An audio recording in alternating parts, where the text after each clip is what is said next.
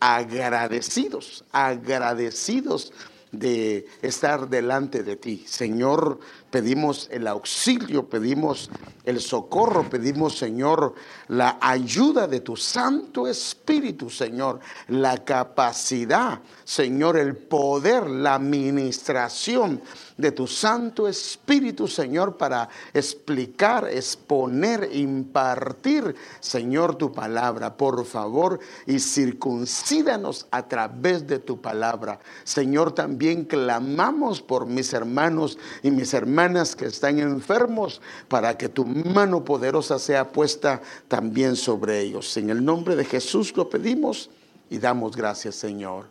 Amén. Y amén.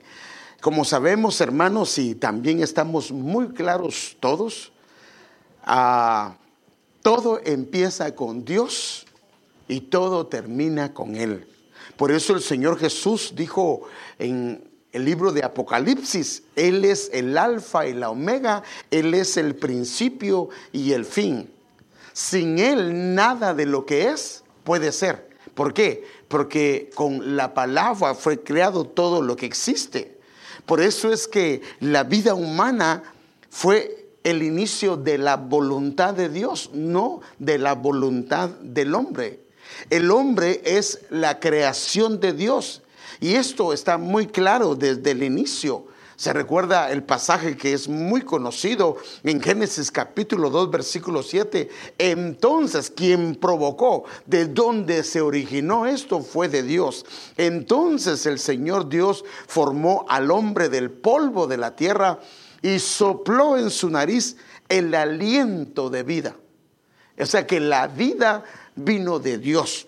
Y fue a causa del aliento de vida sobre ese polvo y fue el hombre un ser viviente. La versión textual dice una alma viviente. Esto es importante entenderlo porque usted sabe que fue la primera vez, al menos de, hablando del hombre, de Adán, que vino, hermano, la vida que es el alma a la vida de ese barro y Dios también mandó el espíritu, porque el hombre tiene cuerpo, tiene alma y tiene espíritu. Entonces el hombre fue creado como un ser espiritual. ¿Por qué? porque era la única manera de poderse relacionar, de comunicar con Dios y ser guiado por Dios y para que Él a través de su espíritu pudiera gobernarse a sí mismo y gobernar, hermano amado, lo que el Señor había creado. Por eso es que el Señor dice lo siguiente en Juan 4, 23 al 24, y es el Señor que lo dice este, el caso de Juan solo está repitiendo lo que el Señor dijo. Pero llega la hora, ya estamos en ella, en que los adoradores, en que los adoradores adorarán al Padre en espíritu y en verdad. Debe de ser en espíritu y en verdad. O sea que hay alabanza en la carne que Él no recibe.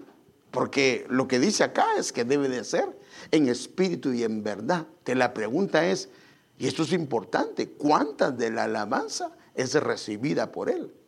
Porque la alabanza que Él recibe es aquella que Él inspiró. Acuérdese, la alabanza de Dios nos atrae para adorarlo a Él.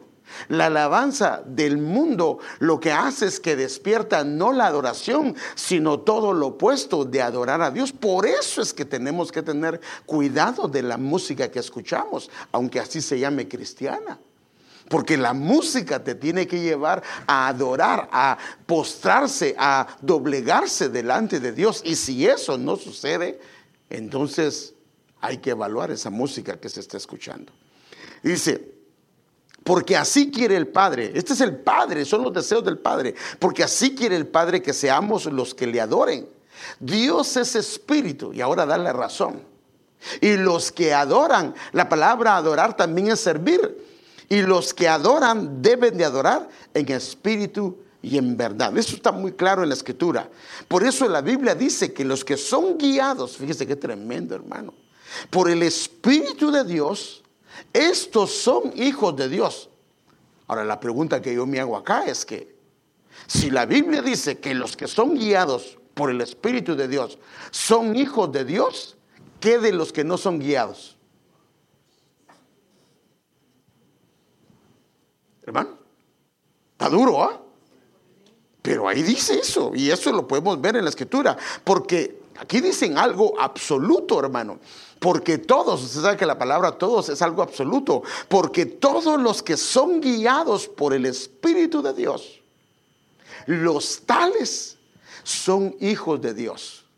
Hermano, la Biblia lo encierra de esta manera, porque todos los que son guiados por el Espíritu de Dios, los tales son hijos de Dios. Por eso es que alguien que su espíritu no ha sido redimido, no es hijo de Dios. Pero es que todos somos hijos de Dios. No es cierto. Son parte de la creación de Dios. Pero los hijos de Dios son los que su espíritu ha sido redimido y el Señor lo justificó, lo reconcilió con Dios. Pues no habéis, ahora, ¿qué pasa en esa, en esa reconciliación? Pues no habéis recibido un espíritu de esclavitud para volver otra vez al temor. O sea que el temor es una señal de que el Espíritu de Dios no está ahí. Porque el Espíritu de Dios lo que hace, o el temor de Dios lo que hace es saber que Él está bajo control, sino que habéis recibido un espíritu de adopción como hijos, por el cual clamamos, Abba Padre. Empieza una relación de un hijo hacia un padre, de una hija hacia un padre. Por eso es que es importante, hermano, esto. O sea que la gente que no ha sido su espíritu redimido por el Espíritu de Dios, Puede llamarle padre, pero no tiene una relación de padre a hijo. Entonces, déjenme mostrarle la figura que hemos hablado muchas veces. El gobierno del hombre antes de la caída, usted se recuerda, él, hermano amado, él, cuando su espíritu estaba activado, él era amo y señor. Y entonces lo que hacía el espíritu es que le daba la orden al alma. Y entonces el alma era un administrador, era un mayordomo de los deseos del espíritu. Y el alma le daba órdenes, en este caso, al cuerpo para que se convirtiera en un siervo, en un adorador. Cuando usted comienza a ver, hay unas versiones que cuando en vez de decir que Dios busca verdaderos adoradores, la palabra adorador también dice siervos. O sea, ¿cómo alguien llega a ser un siervo de Dios cuando su espíritu es controlado por el Espíritu de Dios? O perdón, no controlado, sino que está redimido. Y a través del Espíritu él comienza a buscar al Señor y su espíritu se fortalece y entonces su espíritu comienza a gobernar su alma y su alma comienza a gobernar todo su ser. Entonces, el poder y la capacidad de Dios es ministrado al espíritu redimido del hijo, de la hija de Dios. Eso solo sucede con los hijos de Dios, que su espíritu está redimido. ¿Por quién? Por el espíritu de Dios. Déjenme verlo, hermano amado. Según 2 Timoteo, capítulo 1, del 6 al 7. Por esta razón te recuerdo que avives el fuego del don espiritual que Dios te dio cuando te impuse en mis manos. Mire, aquí, aquí es donde viene la responsabilidad de un hijo de Dios. Si se recuerda de lo que es el tabernáculo, ¿verdad? El tabernáculo tiene tres áreas. Tiene el... ¿Cuál es la primera parte? El atrio, de ahí tiene el lugar santo y de ahí tiene el lugar santísimo. En el atrio hay un altar, un altar de fuego. La primera vez que este altar se encendió fue Dios quien encendió ese fuego. Y al encender ese fuego, le dijo a los israelitas, su responsabilidad es mantener ese fuego encendido. Ahora, si se apagaba ese fuego y ellos lo volvían a encender, a ese fuego se le llama fuego extraño, porque no es el fuego que Dios encendió. Pero fuego es fuego, no, porque es importante de dónde se originó. Ahora, que eso es importante, hermano, se parecen, pero es que mire, por eso es que las unciones se parecen, pero hacen cosas diferentes. Una persona puede estar ungida, pero inclusive hacer milagros. Pero el Señor dice, por ejemplo, de algunos, en tu nombre echamos fuera demonios, en tu nombre hicimos milagros, y el Señor le dice, yo no los conozco. Entonces, sí es importante. Entonces, cuando ese altar se avivó con el fuego, se habilitaron todas las funciones, porque de ese fuego se llevaba el fuego para encender el candelabro, que era la revelación dentro del lugar santo. Creo que con ese fuego hacían los panes y con ese mismo fuego llevaban el brasero para poder poner, el, encender el incienso en el altar del incienso. O sea que si no está ese fuego encendido, entonces la adoración no va a haber. Entonces no va a haber revelación. Entonces no va a haber pan sólido. Y por eso es que aquí le dice el apóstol a Timoteo, aviva el fuego del don espiritual que Dios te dio cuando te impuse mis manos. De la responsabilidad suya y mía es avivar el fuego. Miren, con todo respeto voy a decir esto. La pandemia le pasó la factura a mucha gente. A mucha gente. Se lo digo porque yo soy el pastor. Pero ¿cómo es posible si le pasó la factura a un agente muy fiel en el Señor? El problema es que cuando vino la pandemia, entonces como no había un altar en casa, entonces teníamos que hacerlo a través del Internet. Y el problema del Internet es que como se puede ver otro día, bueno, voy a ir a hacer un mandado porque tengo que hacer un mandado y entonces cuando venga lo veo. Y cuando venía ya no lo miraba, se me pasaba ese, se me pasaba el otro. Y entonces no había un altar encendido. El que tenía un altar en casa, personal, aún con pandemia, él se mantuvo firme. Ahora, esto tiene que surgir en el sacerdote. ¿Quién es el sacerdote de casa? El padre de familia. Él es el que tiene que generar ese fuego, especialmente cuando los niños son pequeños. Si ya la persona son adultos, son jóvenes adultos, entonces, pues ellos lo tienen que hacer personal. Hermano, yo durante el tiempo que mis hijos estuvieron pequeños, pregúnteles a ellos todos los días, en la mañana y en la tarde, en la mañana y en la tarde, nos poníamos 15, 20 minutos, cantábamos al Señor, adorábamos y leíamos la Biblia. Y lo mismo hacíamos en la tarde, todos los días. Y estaba observando si adoraban al Señor, estaba observando si cantaban al Señor. Y levantábamos cántico nuevo al Señor. Era mi responsabilidad como sacerdote. Es tu responsabilidad como sacerdote. ¿Por qué es que mis hijos aquí están así? ¿Por qué es? ¿Por qué no los has chequeado? Es tu responsabilidad en casa enseñarles a adorar al Señor.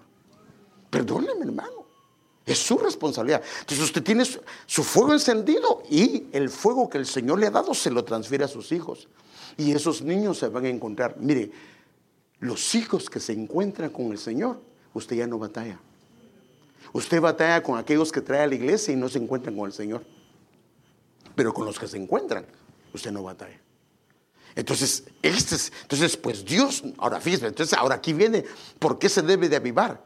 Pues Dios no nos ha dado un espíritu de temor ni de timidez, sino de poder, de amor y autodisciplina. Ese es el espíritu que el Señor nos ha dado. Y este viene sobre nosotros. Entonces, ahora mire esto, aún siendo el Señor Jesús el Hijo de Dios, en su humanidad, Él necesitó la administración espiritual de Dios poderosa en su vida. Hermano, esto está muy claro en la escritura. Siendo Él humano, la necesitó. Hermano, yo le hago la pregunta, si Él la necesitó, ¿la necesitamos nosotros? Por supuesto, hermano. Ahora, ¿por qué Él lo dejó? Para darnos a nosotros una enseñanza que en nuestra humanidad, mientras estemos en este mundo, necesitamos la ministración poderosa de Dios. Mire, ¿cómo lo dice? Y esto hablando del Señor. Eh, Lucas 3, 21 al 22. Cierto día en que las multitudes se bautizaban, Jesús mismo fue bautizado. Mientras él oraba, los cielos se abrieron y el Espíritu Santo en forma visible descendió sobre él. Ahora, note esto. No era que él no era de Dios, sino que descendió una administración espiritual de Dios sobre él, porque él iba a empezar su ministerio. O sea, descendió una administración especial sobre él como una paloma y una voz del, dijo del cielo, tú eres mi hijo muy amado y me das un gran gozo. Y note esto, cuando vienen las administraciones, una de las cosas que uno percibe es la identidad de quién es uno con Dios. Porque lo primero que dice después de descender es que se oye la voz, tú eres mi hijo, y uno sabe que uno es hijo del Señor. Ahora, cuando sucedió esto, el mismo Lucas en el capítulo número 4 dice lo que sucedió al descender el Espíritu del Señor sobre él. Entonces Jesús, lleno del Espíritu Santo, note, él en su humanidad se tuvo que llenar del Espíritu Santo y regresó del río Jordán y el Espíritu lo llevó al desierto. Mucha gente se mete al desierto sin estar lleno. Y acuérdese que en el desierto están las fieras. Por eso, hermanos, es importantísimo que nuestro, eh, eh, nuestro, altar esté encendido. Esta es tu responsabilidad. Ahora, a tus niños no les puedes hacer que sean responsables, sino que en este caso el sacerdote, o en este caso si papá entra muy temprano al trabajo, entonces mamá entra a esa función y decirle, no, no, no, vamos a hacerlo. Recuerdo en una ocasión, o, más de una ocasión, que por alguna razón yo no pude hacerlo, no estaba en casa, y ni mi esposa y mis hijos, recuerdo que se juntaron e hicieron su devocional. Me dio mucho gusto oírlo. Los hijos aprenden, hermano, porque como ellos se encuentran con el Señor. Entonces, esto quedó como una figura de lo que debe de suceder en la iglesia. Lo mismo que pasó, que pasó en Jesús es lo mismo que sucedió en su cuerpo porque sucedió en él. Y recuérdese que él es la cabeza y su cuerpo es la iglesia. Mire, así lo dice Hechos. Y ahora note esto, es en el inicio. Jesús en el inicio de su ministerio. Ahora viene la iglesia siendo cuerpo. Es el inicio de la iglesia. Acuérdense que Él los escogió, pero los entrenó, pero ahora sí van a quedar solos. Y Él tenía que mandarles el paracleto, que es el Espíritu Santo. Mientras estaban comiendo con ellos, Jesús estaba comiendo con ellos, les ordenó. No se vayan de Jerusalén, sino aguarden la promesa del Padre que oyeron de mí. O sea, como quien dice, así como yo no empecé mi ministerio, sin la llenura del Espíritu Santo, ustedes no vayan a hacer nada hasta no recibir la llenura. Porque Juan bautizó con agua, pero ustedes serán bautizados con Espíritu Santo dentro de pocos días. Y usted sabe lo que sucedió en Hechos capítulo número 2, versículo 2 al 3. Y de repente vino del cielo un, un ruido como una impetuosa ráfaga de viento que llenó toda la casa en la que se encontraban. Se les aparecieron unas lenguas como de fuego que se repartieron y se posaron sobre cada uno. Ahora dice, se posaron sobre cada uno. Y usted sabe que comenzaron a profetizar y antes tenían temor de hablar y ahora comienzan a predicar. Y el primer mensaje de Pedro, hermano, no sé si fueron tres mil o cinco mil los que se convirtieron. ¡Wow! El Pedro que lo negó, lleno del Espíritu Santo, es otra cosa. Entonces, toda capacidad y habilidad debe venir espiritualmente del Espíritu de Dios, porque fuimos hechos espirituales. Porque si lo hacemos con nuestras fuerzas, entonces va a ser fuego extraño, entonces va a ser algo que al Señor no le va a agradar. No con espada, no con ejército. ¿Qué dice el profeta? Más con su Santo Espíritu. Así debe de ser. Todo lo que hagamos debemos de hacerlo de esa manera. Miren lo que dice el Señor. Y esto está hablando, hermano, de el Señor, el Señor Jesús. El Isaías 61.1 hablando de su ministerio, porque eso lo dijo él también, él lo repitió. El Espíritu del Señor Todopoderoso está sobre mí porque me ha ungido. Entonces lo que hace el Espíritu cuando viene sobre alguien es que lo unge. ¿Para qué? Para anunciar buenas nuevas a los pobres. Me ha enviado a sanar a los corazones heridos. Me ha enviado a proclamar liberación a los cautivos y libertad a los prisioneros. Entonces yo me hago la pregunta. Si yo comienzo a hacer, anunciar buenas nuevas, sanar los corazones heridos, proclamar liberación a los cautivos y libertad a los prisioneros, pero sin haber el Espíritu Santo venido o estar sobre o haber ungido, esas son obras humanas.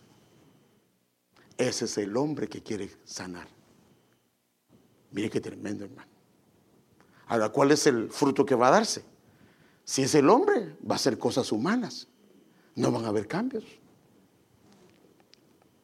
Entonces, en base a estos pensamientos, a mí me gustaría empezar un tema, hermano. Y que Dios nos dé su gracia, porque este va a ser un poquito largo, yo pienso. Este tema me gustaría empezar. Las ministraciones espirituales sobre Cristo y su cuerpo, la cual es la iglesia. O sea que lo que tenemos que ver es lo que sucedió en Cristo, que es lo mismo que sucede en su cuerpo, que es la iglesia. Usted sabe que el Señor Jesús, hermano, mire, cuando comienzas a ver la escritura, todo se origina en el mundo espiritual.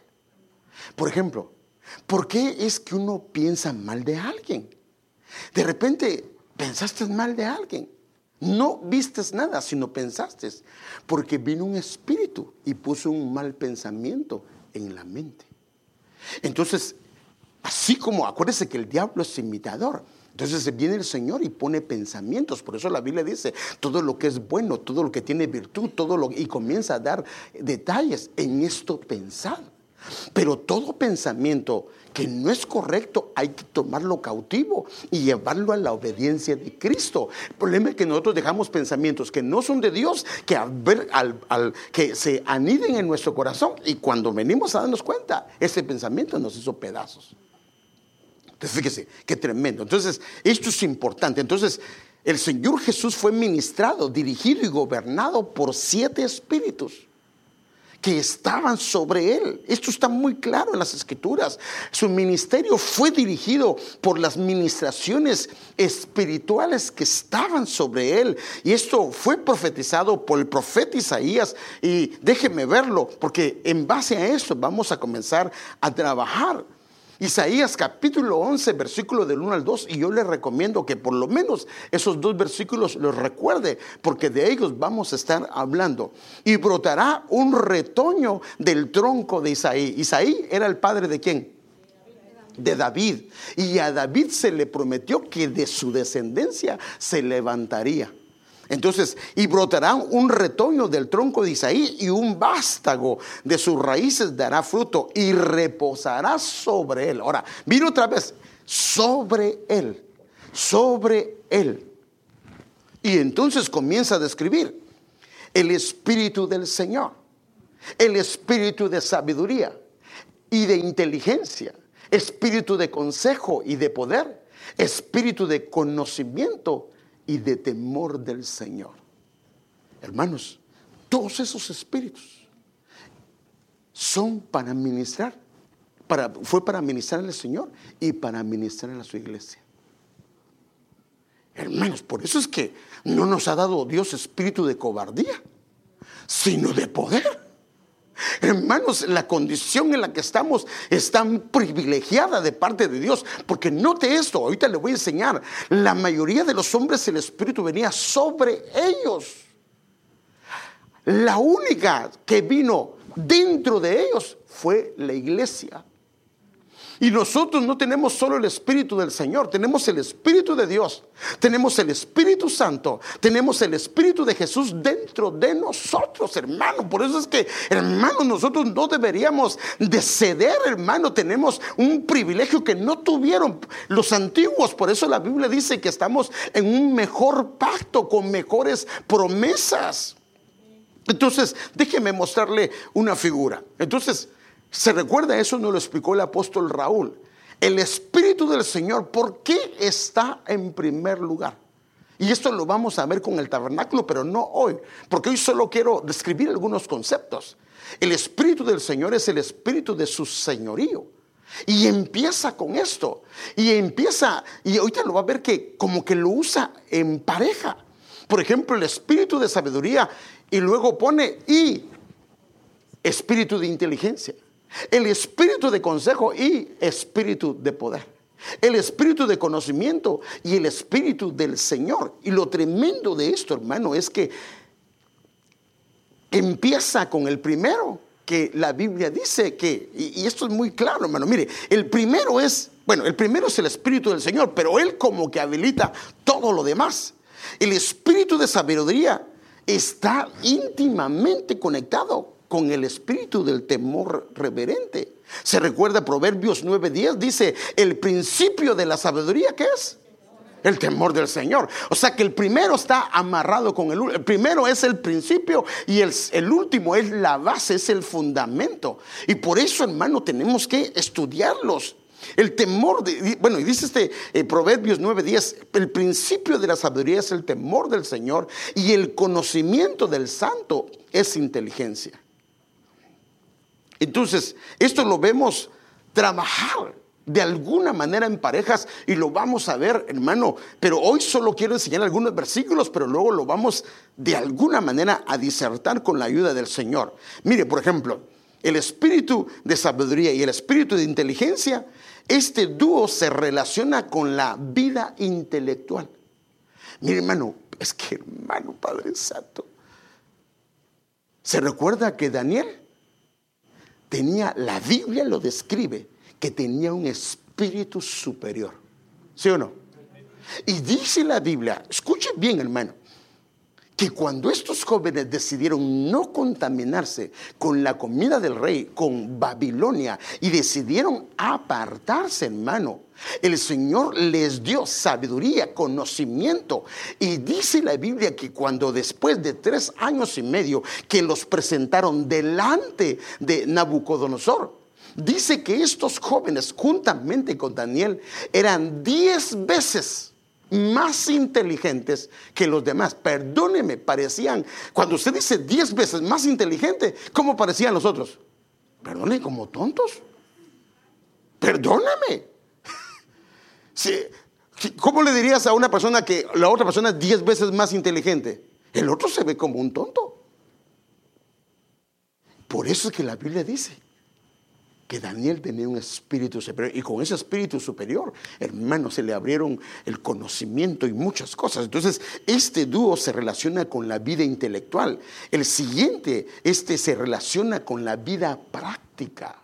Ahora, mire, hermano, por favor, por eso es que necesitamos, bueno, necesitamos, bueno, está ahí. Lo que tenemos que pedir al Señor es que nos dé la gracia para que lo pidamos. O porque no lo vamos a pedir si no estamos conscientes o no nos vamos a dejar ministrar. Por ejemplo, con la sabiduría, deme algún versículo que dice que es factible no tenerla y qué se puede hacer. ¿Ah? Ay, pero ayúdeme pues, hombre, no, no sea tan malo, no sea gacho, hombre.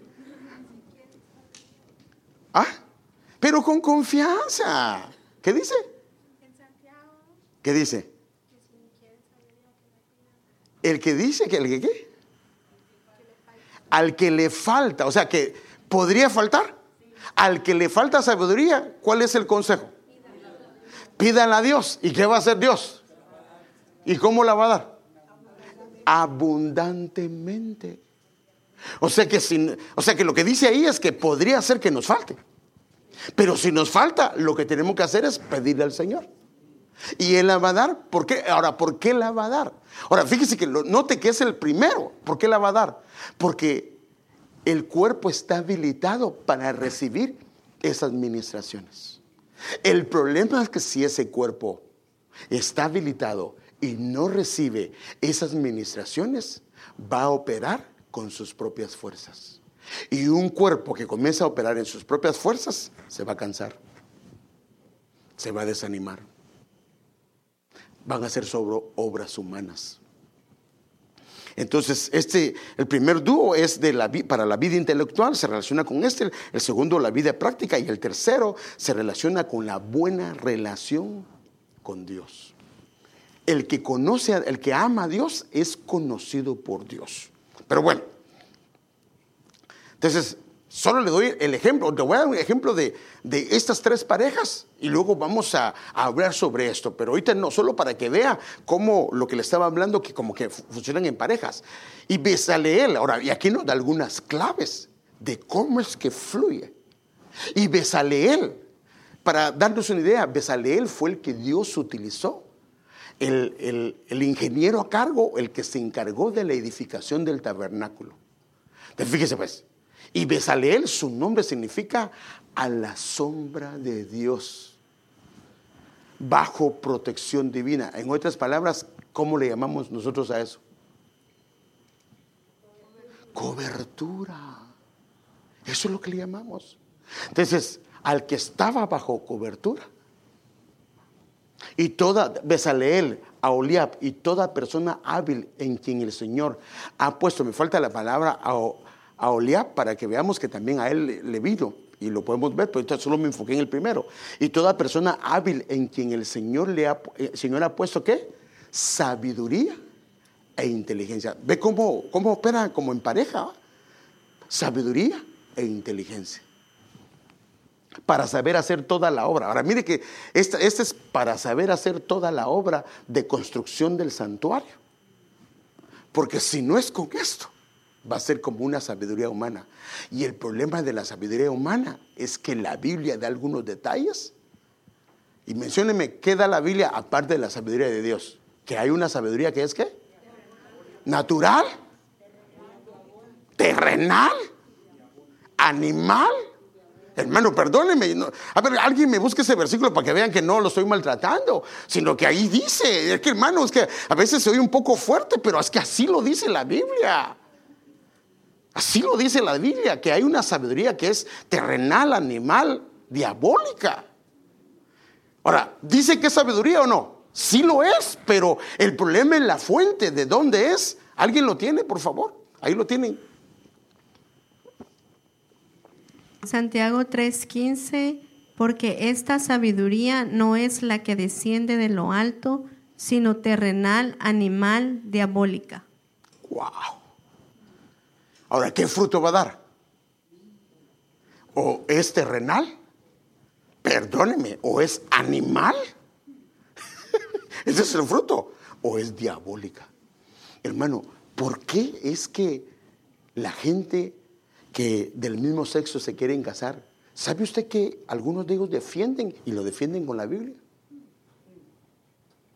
¿Sabe usted? Y agarran varios pasajes y los interpretan. Inclusive hay iglesias que el pastor o, en este caso el encargado es gay. Y agarran la Biblia. Ahora, esa sabiduría, ¿qué podría ser? Porque está contrario, la conducta y lo que se enseña es contrario a lo que la Biblia dice. Entonces, mire, para edificar la casa del Señor, para hacer la obra, se necesita la sabiduría y la inteligencia mínimo. Entonces, los ayudas ministeriales y el pastor, ¿qué es lo mínimo que deben de tener?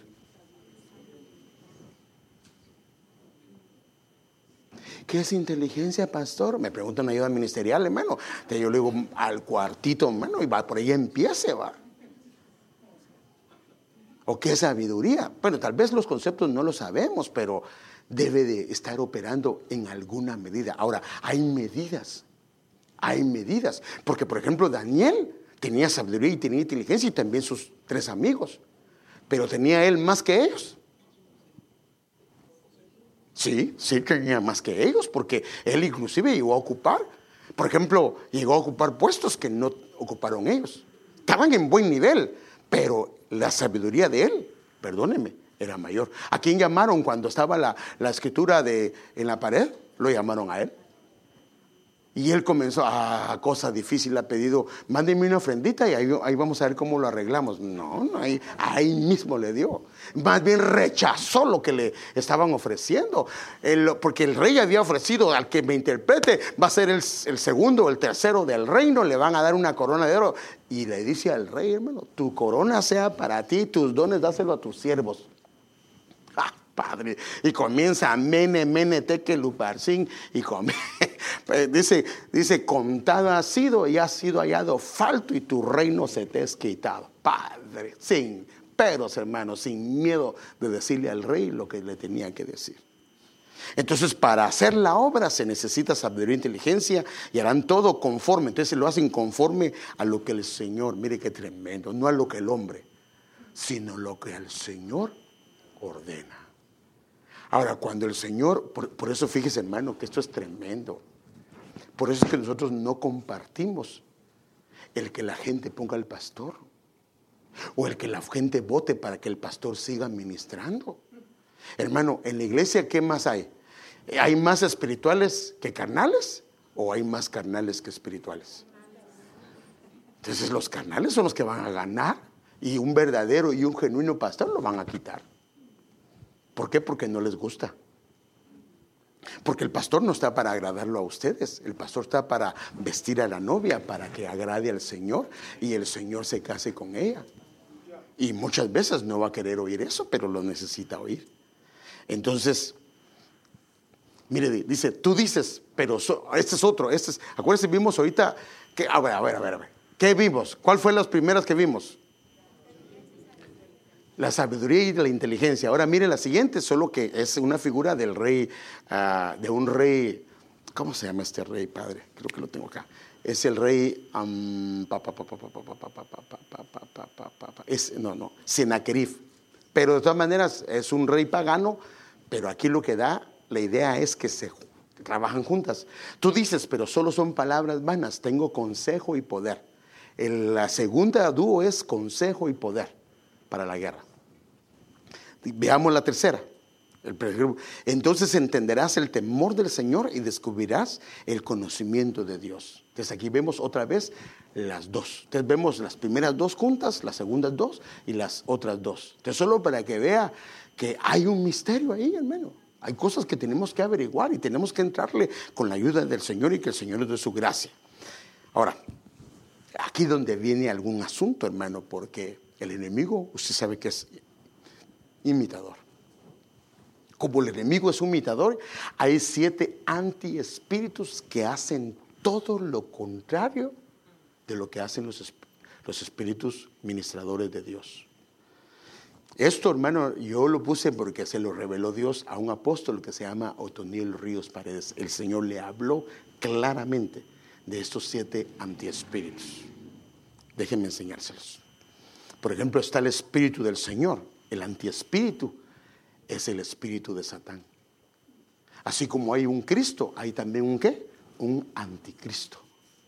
Ahora, aquí tenemos que evaluarnos porque aquí posiblemente algunas conductas no deberían de ser a causa de que el enemigo puede haber mandado una administración totalmente negativa. Entonces el espíritu del Señor, el antiespíritu es el espíritu de Satán, el espíritu de sabiduría Mire, hermano, es el espíritu de torpeza, el espíritu de estupidez, que la gente no entiende, no comprende. Padre Santo.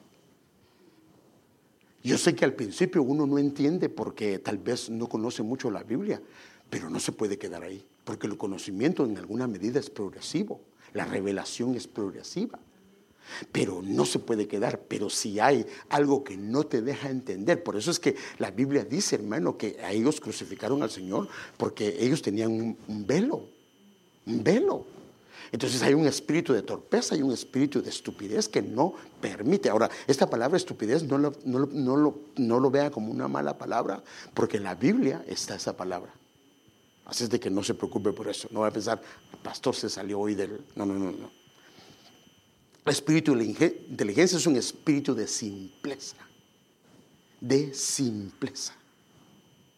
Simpleza, simpleza. El espíritu de consejo es un espíritu de soledad. Ahora fíjese, hermano, que qué tremendo. En la multitud de consejeros, ¿qué dice la Biblia? Entonces, ¿por qué es que no preguntamos? ¿Por qué es que no pedimos consejo? ¿Por qué no pedimos consejo? ¿Qué cree que hay en uno? Orgullo. Entonces, o si me gusta trabajar solo. Ah, no, a mí no me gusta trabajar, eh, principalmente en la iglesia. En la iglesia, si somos un cuerpo, ¿cómo deberíamos trabajar? Todos juntos. Pero si a mí no me gusta trabajar con el hermano Gilberto, no, es que con él no me gusta porque el hermano Gilberto como molesta y acá rato está bromeando. No, no debo de aprender de él y amarlo como él es. Pero Un espíritu es el espíritu de soledad, que no quiero trabajar con otros, quiero estar aislado. Póngame, pero solito, donde yo solito esté.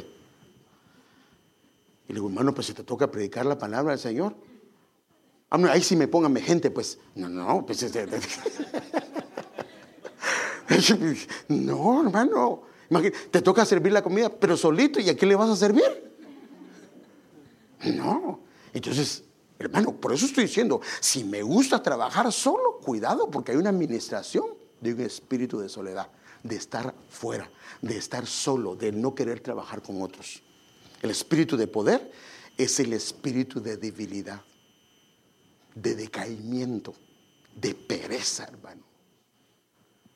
Perdóneme, pero si estamos bien con Dios, hemos arreglado nuestra vida, no hay una puerta abierta, la Biblia dice que Dios no nos ha dado espíritu de cobardía, sino de qué? De poder. Y si comienza a haber una debilidad más allá de lo normal, creo que lo que tenemos que hacer es en el nombre de Jesús, espíritu de debilidad, te echo fuera. Porque débil, queremos venir a la iglesia. ¿Cómo llegas a tu casa? No, mi amor, vaya usted a la iglesia. Pero cuando hay poder, cuando hay eh, vámonos, vámonos. El espíritu de conocimiento es el espíritu de ceguera. O sea, lo que le estoy diciendo yo no son, ese no es agua de mi pozo, hermano, sino es una revelación que el Señor le dio a su siervo. Espíritu de ceguera. ¿Y qué es ceguera, hermano? Que los ojos están.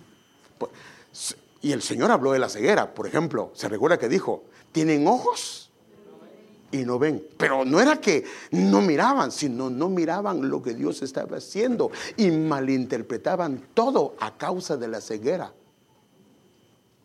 Hermano, si hubieran visto que era el Señor Jesús, ¿usted cree que lo hubieran crucificado? No lo hubieran crucificado, hermano. Pero para ellos era el Señor Jesús, era un impostor, perdóneme, con mucho respeto, ¿sí o no? Era un impostor, era un falso. Porque si hubiese sido el, rey que, pues, hermano, estuvieron, hermano, aprendiéndose la Biblia de memoria, esperándolo. Y cuando anduvo en medio de ellos, como no anduvo, como ellos lo esperaban, entonces lo rechazaron y lo crucificaron. Y la Biblia dice que había un velo sobre ellos y el espíritu del temor reverente es el espíritu de libertinaje. Miren, nosotros somos capaces de todo, hermano. De todo. No hay nada que no podamos hacer. No, hermano, yo no sería. No, no, no. Mejor ni diga, ni diga. Somos capaces de hacer las peores cosas. La única razón por la que no lo hacemos es porque el espíritu del el temor del Señor no nos lo permite. Pero el espíritu de libertinaje es todo lo contrario. Comienzas, yo no le veo nada de malo a esto. Yo no le veo nada malo de esto. Yo no le veo malo de esto. Yo no le veo malo de esto. Yo no le veo malo a esto. Y hermano, comienza lo que antes no hacía, comienza a hacerlo. Ahora, ese espíritu de libertinaje, ¿qué cree que usa como base? ¿Qué cree que usa como base? La misma escritura, hermano. La misma escritura. O el enemigo, ¿cómo usó para tentar al Señor? ¿Usó la escritura o no lo usó? También el diablo eh, tentó a, Eva con la misma escritura, o por lo menos con las mismas palabras del Señor. Porque el enemigo es experto en tergiversar el orden y las cosas de Dios. ¿Para qué? Para llevar al pueblo a un libertinaje. Por eso, hermano, hermano, pero pongo un arbolito así tan bonito que se ve. Hermano, es una fiesta pagana. Hermano, ¿por qué no nos vestimos de Santa Claus? ¿O por qué no nos vestimos de los allá los hermanos que están como servidores tan bonitos que se miraban ellos? Ya de por sí le queda todo porque el, el tamaño lo tiene, solo le falta su trajecito. No, no, hermano, no. Hermanos, hemos sido enseñados. eh, si usted está dentro de la aplicación de Telegram de la iglesia, le mandé, hermano, una enseñanza que dio el apóstol juntamente con un tema que dieron y desglosaron con respecto a este el día 31. Espero que lo haya visto o al menos haya tenido un concepto de esto. Pero hermanos, mire lo opuesto. Tenemos que pedir al Señor misericordia. Si algo de eso está operando, hermano, tenemos que pedir al Señor que nos dé su gracia. Padre Santo. El Espíritu de Dios ha operado en todos los hombres y mujeres desde el Antiguo Testamento. Y mire, mire, pues mire, mire, aquí solo le voy a enseñar, porque me voy rápido ahorita, porque como le dije, solo le voy a dar el concepto, pero luego vamos a comenzar a agarrar uno por uno con la ayuda del Señor. Eh, jueces tres días, el Espíritu del Señor vino sobre Otoniel. Otoniel era un juez. Y cuando vino el Espíritu sobre él, este hombre salió a la guerra y venció y juntó al pueblo. O sea que cuando venía el Espíritu venía poder sobre ellos, convencimiento, sabiduría y todo eso. Mire, eh, jueces 6:34, el Espíritu del Señor vino sobre Gedeón. Yo sé que la mayoría sabe sobre Gedeón. Gedeón fue un hombre ¿Con cuántos venció a los madianitas, hermanos? Y eran un grupo de más de 100 mil soldados. ¿Con cuántos los venció? 300, hermano. 300. Pero fue por qué. Ahora, sin el Espíritu del Señor salen huyendo, se esconden. Porque antes de que viniera el Espíritu del Señor, ¿dónde estaba? ¿Dónde estaba Gedeón? Escondido, guardando el grano en el lagar. El Espíritu del Señor vino sobre Jepté, fue otro juez también y vino el poder sobre él. El Espíritu de Dios vino sobre Sansón. Mire, yo con todo respeto se lo digo, porque uno ve las películas de Sansón y está bien, ¿verdad? ¿Cómo, salen ¿Cómo sacan a Sansón con las películas? Así que uno dice, así, pues sí, se levanta cualquier cosa. Yo honestamente creo que él no era así. Yo creo que era un hombre normal y común. La diferencia de él era que cuando venía el Espíritu del Señor sobre él, Mire, y Sansón descendió a Timat con su padre y con su madre y llegó hasta los viñedos de Timat. Y aquí un león joven venía rugiendo hacia él. Ahora, ¿qué hubiera hecho usted, hermano? Si con un chihuahua que nos sale, ¿qué hacemos? hermano, ¿qué Dígame, ¿qué hacemos? Salimos corriendo. Y a veces se nos olvida hasta que iba la mujer con nosotros y la dejamos, hermano. Ahí se nos olvida aquello que en las buenas y en las malas y le dejamos ahí, va. Pero este hombre, hermano, vino un león y el Espíritu del Señor vino sobre él con gran poder y despedazó. Aquí ve el Espíritu de poder operando sobre él. Pero fíjese qué tremendo. No operó el Espíritu de consejo. El Espíritu de consejo opera juntamente con el Espíritu de poder. Por alguna razón, y eso quiero que veamos cómo perdió el otro hermano. Porque tenía el espíritu de poder, pero el espíritu de consejo no lo tenía. Ahora, ¿por qué no lo tenía? Vino su padre y le dijo, mi hijo, ¿por qué pones tu mirada allá habiendo tantas mujeres acá? Y le hizo caso. No, pero esa me gusta. El espíritu de consejo no lo tenía, pero el espíritu de poder sí. Wow.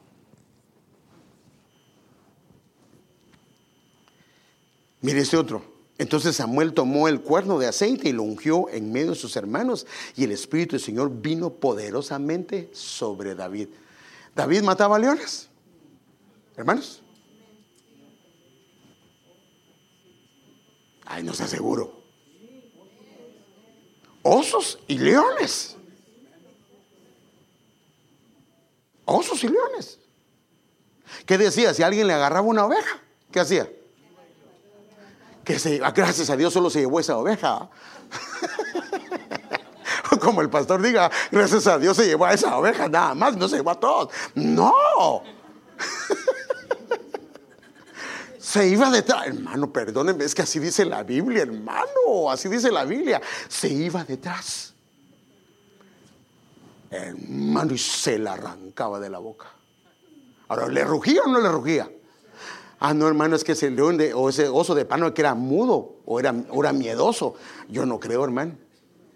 Pero ese hombre tenía una autoridad, hermano, y un poder para, hermano, para agarrarle las que, para haberse que sacado a la oveja de la quijada, ¿cómo tuvo que haberle agarrado la quijada?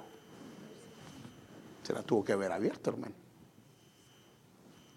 A lo que voy, hermano, es que la Biblia nos muestra las ministraciones de Dios sobre hombres y lo que llegaban a hacer. Ahora, solo habla de una de las cuantas ministraciones que, es, que, que cayeron sobre Jesús. Y nosotros somos el cuerpo de Él y están las siete ministraciones. Tenemos al Espíritu del Padre, tenemos al Espíritu del Hijo, tenemos al Espíritu Santo en nosotros. Hermano, es que la carne es débil.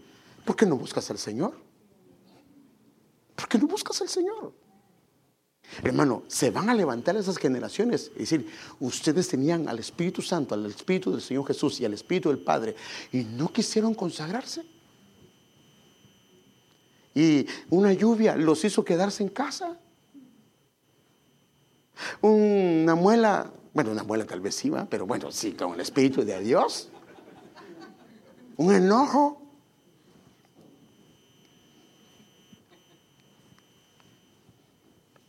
Mire, hermano, mire, mire, hermano. Hermano, Moisés, ¿por qué Moisés llegó a ser Moisés? Había un espíritu de sabiduría y de inteligencia sobre él.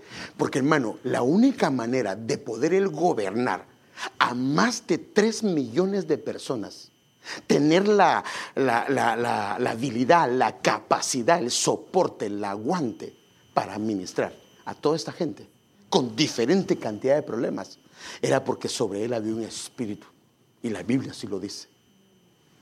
Mire que dice, entonces el Señor dijo a Moisés, reúneme a 70 hombres de los ancianos de Israel, a quienes tú conozcas como los ancianos del pueblo y a sus oficiales, y tráelos a la tienda de reunión y que permanezcan ahí contigo.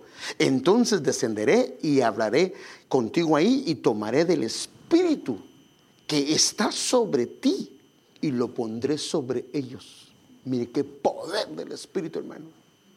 Y llevarán contigo la carga del pueblo para que no la lleves tú solo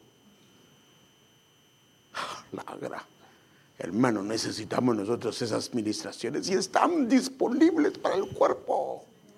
Esto no es una teoría, esto es, es, hermano, es, es, es verdadero lo que le estoy diciendo, hermano. Y por eso yo quiero que lo veamos, hermano, para que cambiemos nuestra percepción de la vida cristiana y comencemos a caminar de una manera diferente y tomemos la autoridad, el lugar que el Señor nos ha dado, hermano. Y si tenemos que romper, hermano, si este hombre solo con el espíritu de poder agarraba un león y lo echaba afuera y lo despedazaba, y sabe que hacía que aún esta prueba que le vino, ese león le sirvió para comer, hermano, porque después de ese león salió, hermano, dulzura, salió miel. Así dice la Biblia, hermano.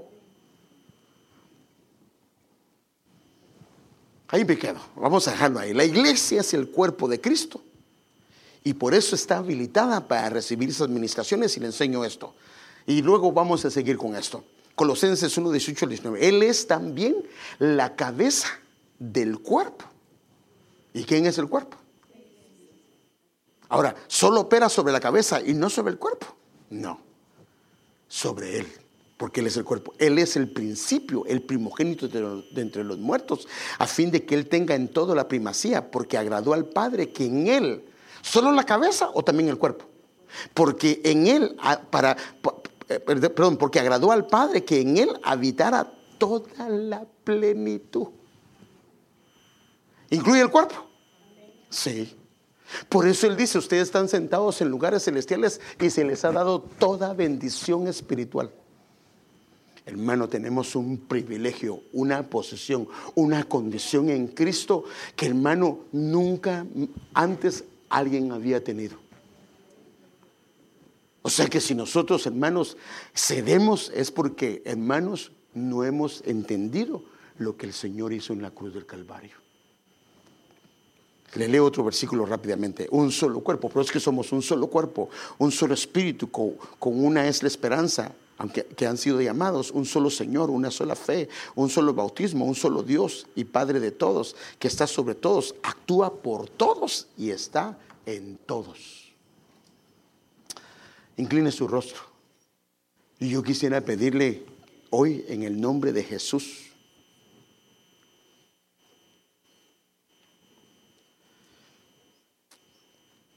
que si algún espíritu inmundo de estos puede estar operando, que hoy lo podamos reprender, hermano. y que le pidamos al Señor que venga sobre nosotros el Espíritu del Señor, el Espíritu de sabiduría, el Espíritu de inteligencia, el Espíritu de consejo, el Espíritu de poder, el Espíritu de conocimiento y el Espíritu de temor reverente. Y en el nombre de Jesús que sea reprendido todo espíritu de Satán, que sea reprendido todo espíritu de torpeza, que sea reprendido todo espíritu de simpleza, que sea reprendido todo espíritu de soledad, todo espíritu de debilidad, que sea reprendido todo espíritu de ceguera y todo espíritu de libertinaje. Señor, hoy clamamos delante de ti. Atamos y ligamos en el nombre de Jesús.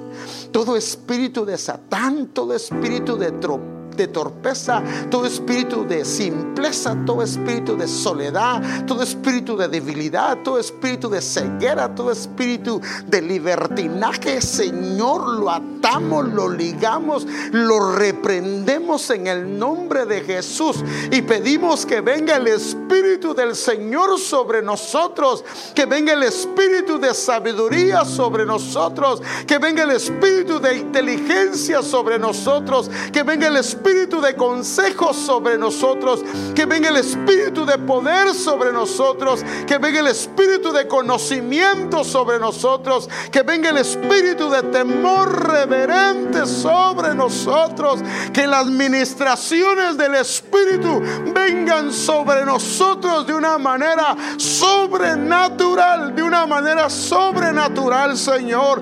Perdónanos, Señor, si nos hemos dejado vencer por el enemigo, Señor, con indicaciones, con consejos no indicados, Señor. Toda obra del enemigo para estorbar estas ministraciones, la reprendemos en el nombre de Jesús. Y ayúdanos a que nuestro entendimiento se abra, nuestros ojos se abran, nuestros oídos se abran, Señor, para que estas ministraciones vengan sobre nosotros de una manera sobrenatural, Señor. Lo pedimos, Señor. Lo pedimos, Señor.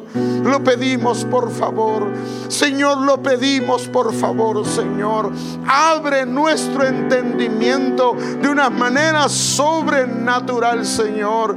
Y que podamos entender la posición privilegiada que tenemos a causa del sacrificio de tu amado Hijo. A causa de que su cuerpo fue rasgado a causa de que el Hijo de Dios derramó su sangre. Un privilegio, un mejor pacto, mejores promesas, Señor. Padre, que lo entendamos, que lo comprendamos, Señor, que nuestra mente se abra y todo espíritu de torpeza sea echado fuera en el nombre de Jesús. Y abre, abre nuestro entendimiento, Señor, que entendamos Señor, la posición que tenemos en ti, Padre, en el nombre de Jesús de Nazaret. Lleva a tu pueblo con paz, lleva a tu pueblo con bendición. Y que estas ministraciones, Señor, las podamos experimentar en este, en este día, Señor, en esta semana, Señor, en este tiempo y lo podamos palpar y lo podamos ver. Permítenos experimentar estas ministraciones, pero que las podamos ver, percibir, Señor, operando en nosotros de una manera sobrenatural. Padre, lo pedimos, lo rogamos, lo suplicamos. Yo bendigo a tu